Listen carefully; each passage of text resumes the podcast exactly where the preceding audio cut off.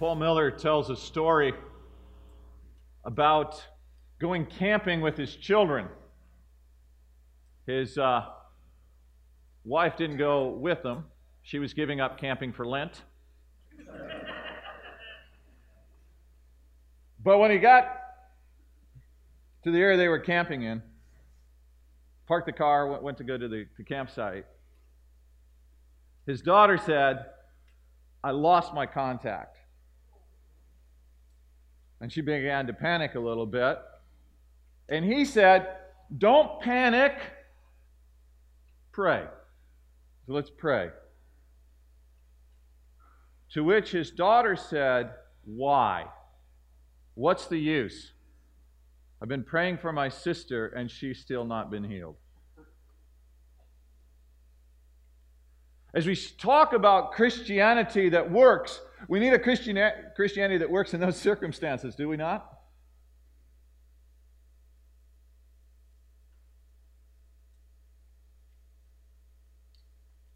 Have you ever felt like that? Prayed, and what I'm praying for didn't happen the way I thought it should.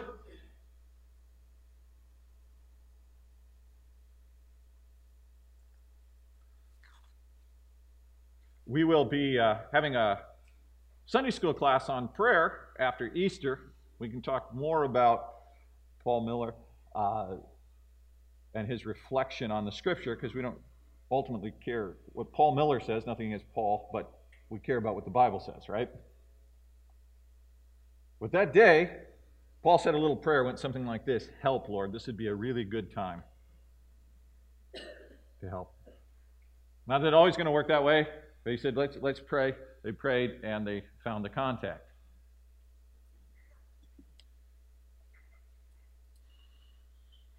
Today, I'd like you to turn your Bibles, if you have them, or if you have the YouVersion app, go there on the YouVersion app to today's message. And we're going to look at James chapter 5 verses 13 through 18. And if you're here and you don't have a Bible, they'll be on the screen.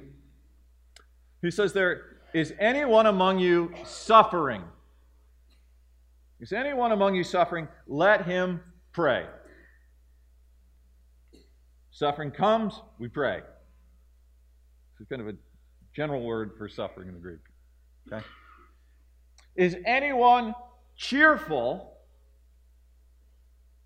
Let him sing praises. What a beautiful thing it is to praise the Lord with music. Have a song going in our heart about the greatness of the God we serve. Is verse 14, is anyone among you sick? Let him call for the elders of the church and let them pray over him, anointing him with oil in the name of the Lord. And the prayer of faith will save the one who is sick, and the Lord will raise him up.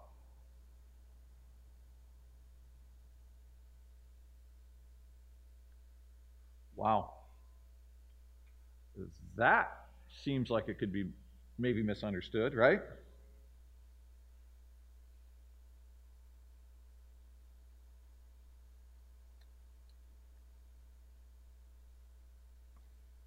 And the prayer of faith will save the one who is sick, and the Lord will raise him up. And if he has committed sins, he will be forgiven.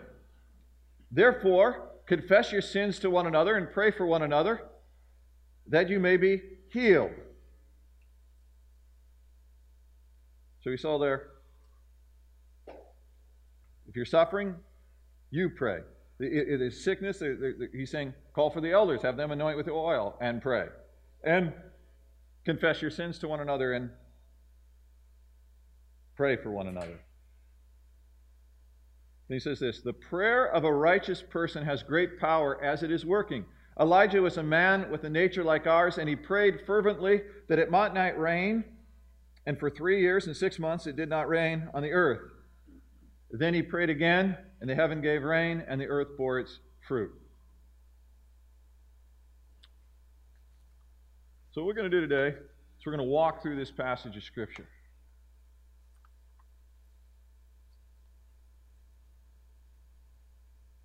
What we're going to find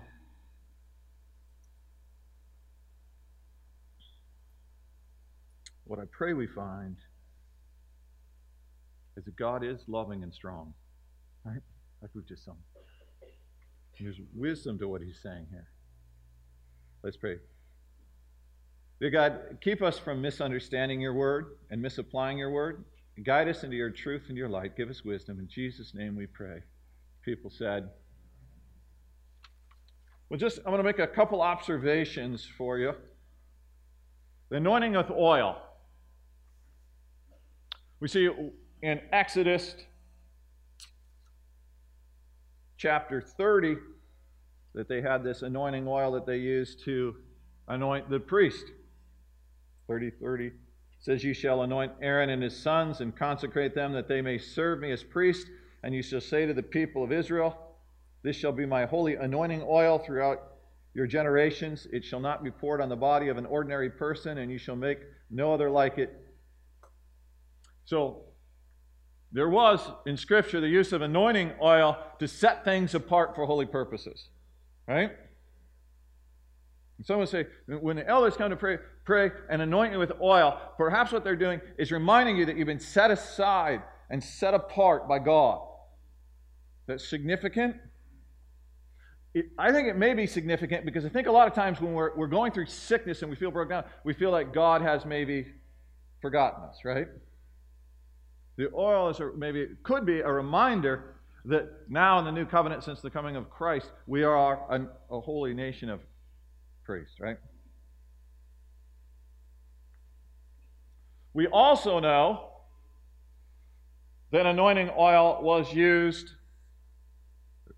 Obviously, different anointing oils were used through Scripture, but we also see anointing oil used in Scripture in other places. In the New Testament, in Mark chapter 6, verses 7 through 13, when Jesus sends out the, the 12 apostles, at the end of that passage, it says this Mark 6 13. And they cast out many demons and anointed with oil many who were sick and healed them.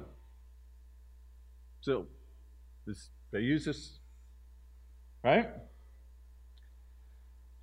Oil was also used for medicinal purposes in Scripture. We see that in Luke chapter 10, verses 33 and 34. You know the story of the Good Samaritan? But a Samaritan, as he journeyed, came to where he was, where the injured man was. And when he saw him, he had compassion. He went to him and poured upon his wounds, pouring on oil and wine. Then he set him on his own animal and brought him to an end and took care of him. So, so, so some have said, you, you, know, the anointing oil, it's kind of like saying, get the elders, have them pray for them, and, and give them their medicine.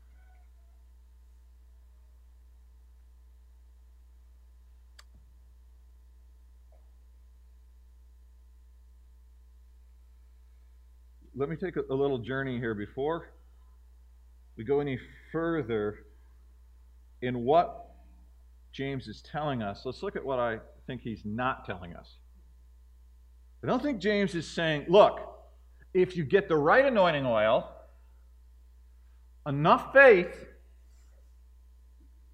and you anoint everyone who's sick, everyone will be miraculously healed and nobody will ever die. Why do I think this? Well, first of all, I suspect then nobody in the New Testament would have died, right? Just get the elders there, we pray for them, and boom, everybody's healed. Would you agree? And people do die. I also say if you look at Scripture, you look at something like uh, a passage like 2 Timothy 4.20, where Trophimus was left behind because he was ill. You can look it up yourself, 2 Timothy 4.20. Now, you could just say, well, that guy had issues. He just didn't have enough faith. That's why, that's why Paul left him behind sick. But I think you'd be wrong. In 1 Timothy 5.23, Paul, through the inspiration of the Holy Spirit, gives Timothy this instruction no longer drink only water, but use a little wine for the sake of your stomach and your frequent ailments. The, If the case is you just get the elders, they anoint with oil, and everybody's instantly healed, then why is he telling them to take a little wine for his stomach? See the point? And I don't think it's just that James is way off here and everybody else has a different, different view. I think if we look in the letter that James has written by the inspiration of the Holy Spirit, right in the letter that we've been studying, we'll see some, some clues here. Okay? First of all, I encourage you to go home and read the whole book of James. Right? And whenever there's something in Scripture you say, I'm not sure I really get that, read everything around that. Does that make sense? Take a piece of paper and outline James's letter and look at what he's saying. He began the letter, early in the letter, by saying, Consider it joy when you face various trials of many kinds. Okay? He also, in the very beginning of the letter, said, If anyone lacks wisdom, let him ask God, and he will give it. Right? You see, prayer does not replace wisdom, it produces wisdom by the grace of God.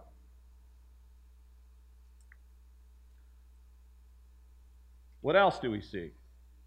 He's already said you, you don't have because you, you don't ask, and you ask and don't receive because you ask with the wrong motives, right? He's also, just before the passage we're reading, given a warning to the, to the rich, right? Hasn't he? So I don't think you can use James as the poster child for the health and wealth gospel that says if you, if you live your life right, you're going to be healthy and wealthy, because that's not what James has said in the, in the letter. He's given a lot of warnings to the rich who've been exploiting their workers. And in fact, right before this passage, he uses he uses what? Job as an example of the kind of patience we should have. Right? I don't think, and it's kind of ironic, that the book of James sometimes gets used to make the same mistakes that Job's friends made. Right? Here's the problem you're just sick. Every, every sickness can be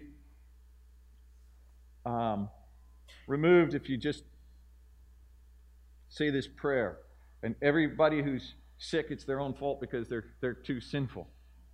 Isn't that the kind of things we see if, if you've not done it yet? Uh, your Bible, read the book of Job, right? You see, there's all these friends, they have all these answers to why Job is suffering. James uses Job as an example that we should be patient and trust in God and His timing, right?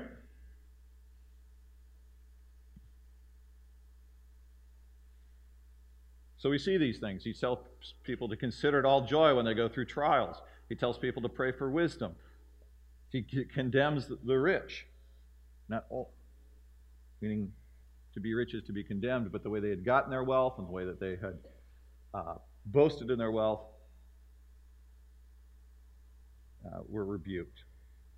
And he calls for patience and uses Job as an example. Now, we could just say, this is what James is not saying. Okay, good sermon. That would be a good sermon, right? What, what is it that James is saying? Did you, and I, want to point out a, a few things here.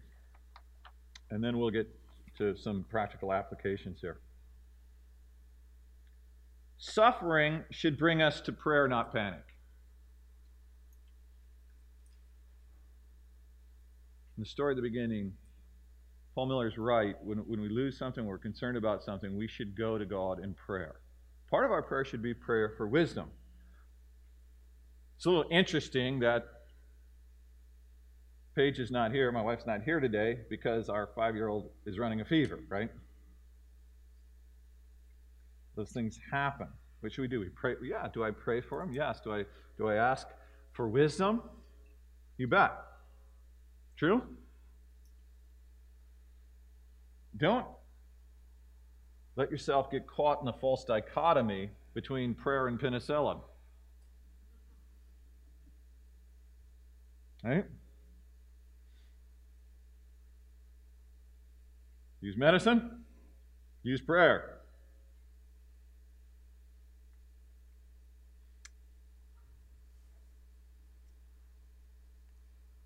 But suffering should bring us to prayer, not panic.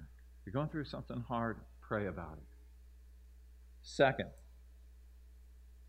blessings should bring us to praise and not pride.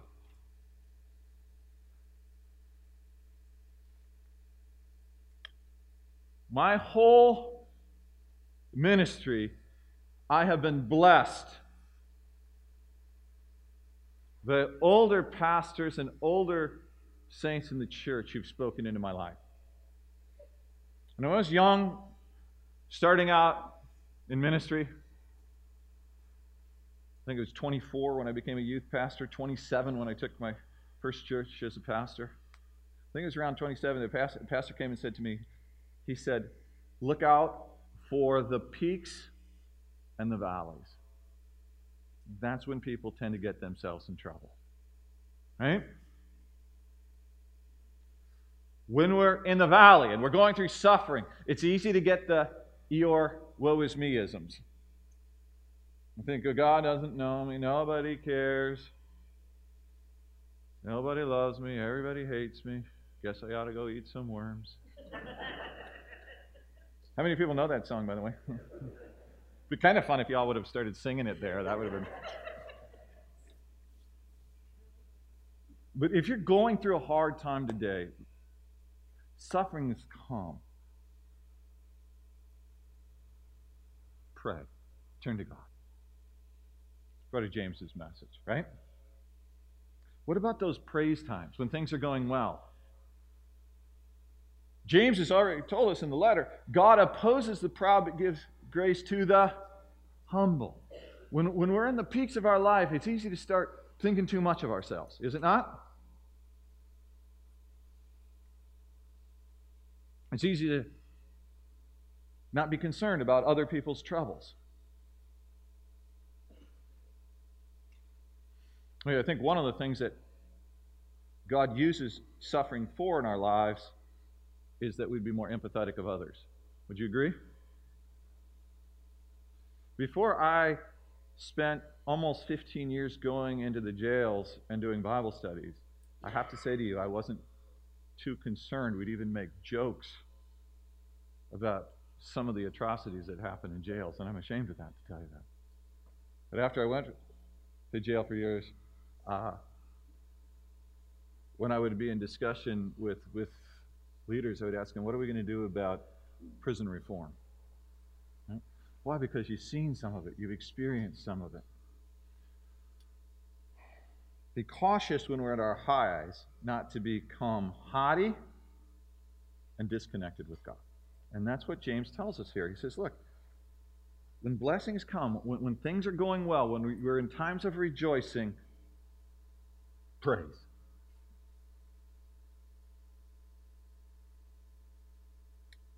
Three. When we are sick, we should ask for help and prayer from the elders. I had a hard time figuring out how to word that, right? You say, should we, should we Pastor, when, when we're sick, should we call for the elders to come and anoint with oil? Is that something that we should do? Is that something that's just passe? It's, we don't need to do that anymore. That was a cultural thing for them. James is written for us, but not to us, so maybe we don't need to do that anymore. Is that something we should do every single time? Right? So right now there's empty seats. I can look around and I can name a whole bunch of people that are sick. Should the elders just be out anointing, anointing, anointing, anointing, anointing, anointing? Well, the general uh, principle of praying and seeking care, I think, stand. Agreed? I think calling for the elders means seeking the elders' advice. Who are the elders in the church? We have, you don't have to go through the elder to get to God, right? That's, that's not, how, not, not how it works. You have direct access to God. So, why did God establish elders? Elders are spiritually mature people in the church. So the church is a place where we come alongside. So calling an elder into the situation helps one, for that person to speak and listen and reflect so that people can see God for who He is and the truth of the Word. Amen? A lot of times in the medical community, and I love our medical community, but sometimes they try to play priest and pastor too. And it's good that we turn to our spiritual leadership in our church and say, hey, can you speak into this situation? Right? They can help you as you're praying for wisdom. What about the anointing for oil, anointing with oil? I want to ask you to think about that. Is it just medicinal? In other words, have the elders pray and take your medicine? Well, I certainly would say this truth doesn't fear investigation. Right? So these guys who will say, if you really have faith, you wouldn't go to the doctor. Well, maybe the doctor is the answer to your prayers. True? We pray, Thy kingdom come, Thy will be done. Right? And earth, on earth as it is in heaven. In heaven, there's no, no sickness. So, so praying that we'll find cures to diseases, that's a good things, right? Praying for wisdom, those are good things. So certainly, we should use the, the medical advances that God has providentially given to us. Amen? We should thank God for that. What about using anointing oil as a reminder of the work of the Holy Spirit that you've been set apart by God? We as a church believe that can be a really good thing. We've, we've done that recently, last, last week.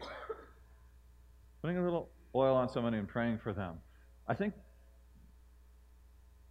God is such a great teacher. He knows sometimes we need some physical reminders of spiritual truth. It's not the oil that heals you. Even in the passage, he says, and the prayer of faith, right? That oil is a reminder.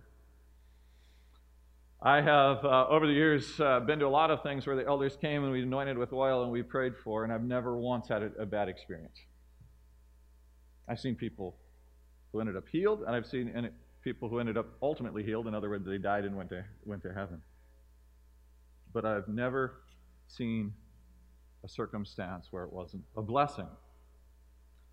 The caution is James has also told us to be careful of swearing, and I think what he means in making these oaths, we've got to make sure it's not some little magical formula that we think everything will just get solved, or it's the answer, the silver bullet every time.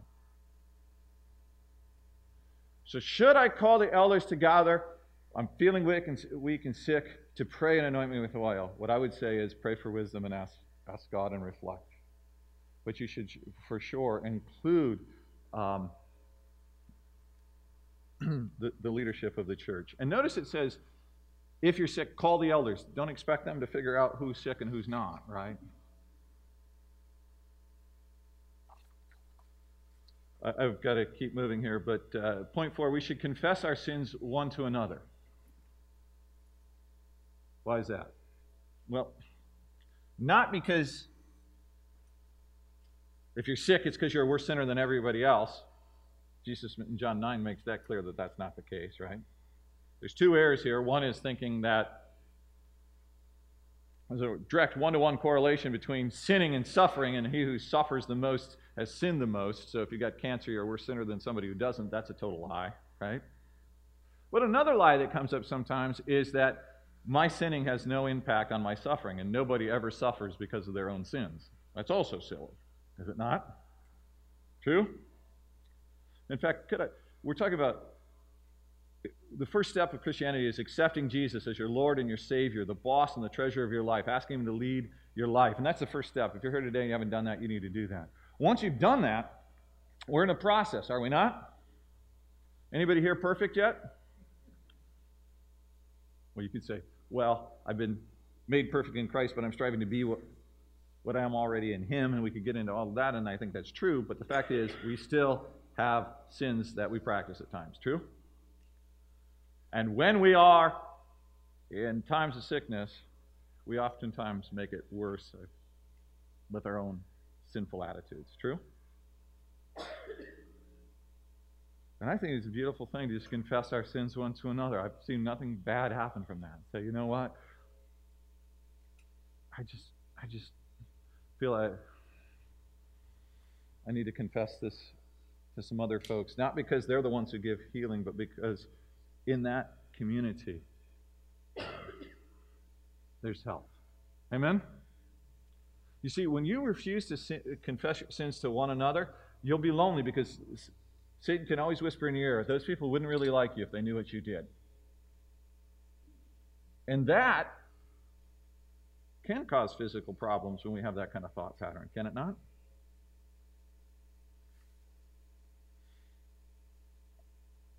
The last and, and the fifth point that I want to make real clear here um, is that the prayer of a righteous person has great power.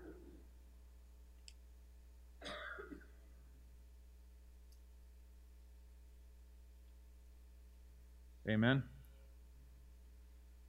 And we're going to do a whole Sunday school class about how to have an effective prayer life by the grace of God and for His glory. So I won't do that here, or we'll really go long. Let me just wrap up in conclusion uh, as the praise team uh, comes.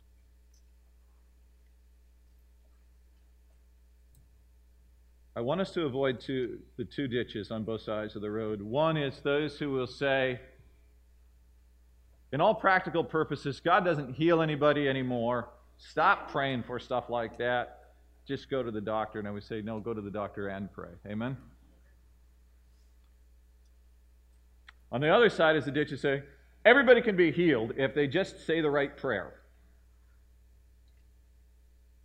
I don't think that's true either. On the one ditch we want to avoid is the ditch that says every suffering is a result of that individual sinning. That's not true, is it? But don't go into the other ditch and say, none of my suffering is in any way made worse or caused by my own sinning, because that's not true either. But in all of the things, remember this God is loving and God is strong. Amen? And we should be reminding ourselves of that and one another of that in the peak times of our lives and in the valleys. May God be honored and glorified by His word. If you take just a moment and look at your connection card for next steps, set aside time for prayer. Contact the elders. You say, I'm not really sure if I should call. We'd, we'd love to pray for you, um, come alongside you. Confess my sins to someone. Maybe there's something that's just been just ripping at you. Over the years of ministry, I've seen people's whole lives change because they admitted to somebody else, I had an abortion or I had an affair. I ask God for forgiveness, but it's been on my heart for so long. And they see that in the community that, that God grants forgiveness and grace and new life. Amen? And maybe God's leading you to something that's not on that list. We'd love to have you to, to write that down, and we'd love to come alongside you. At this time, we're going to receive the morning offering. You can turn in those connection cards as we reflect together through music.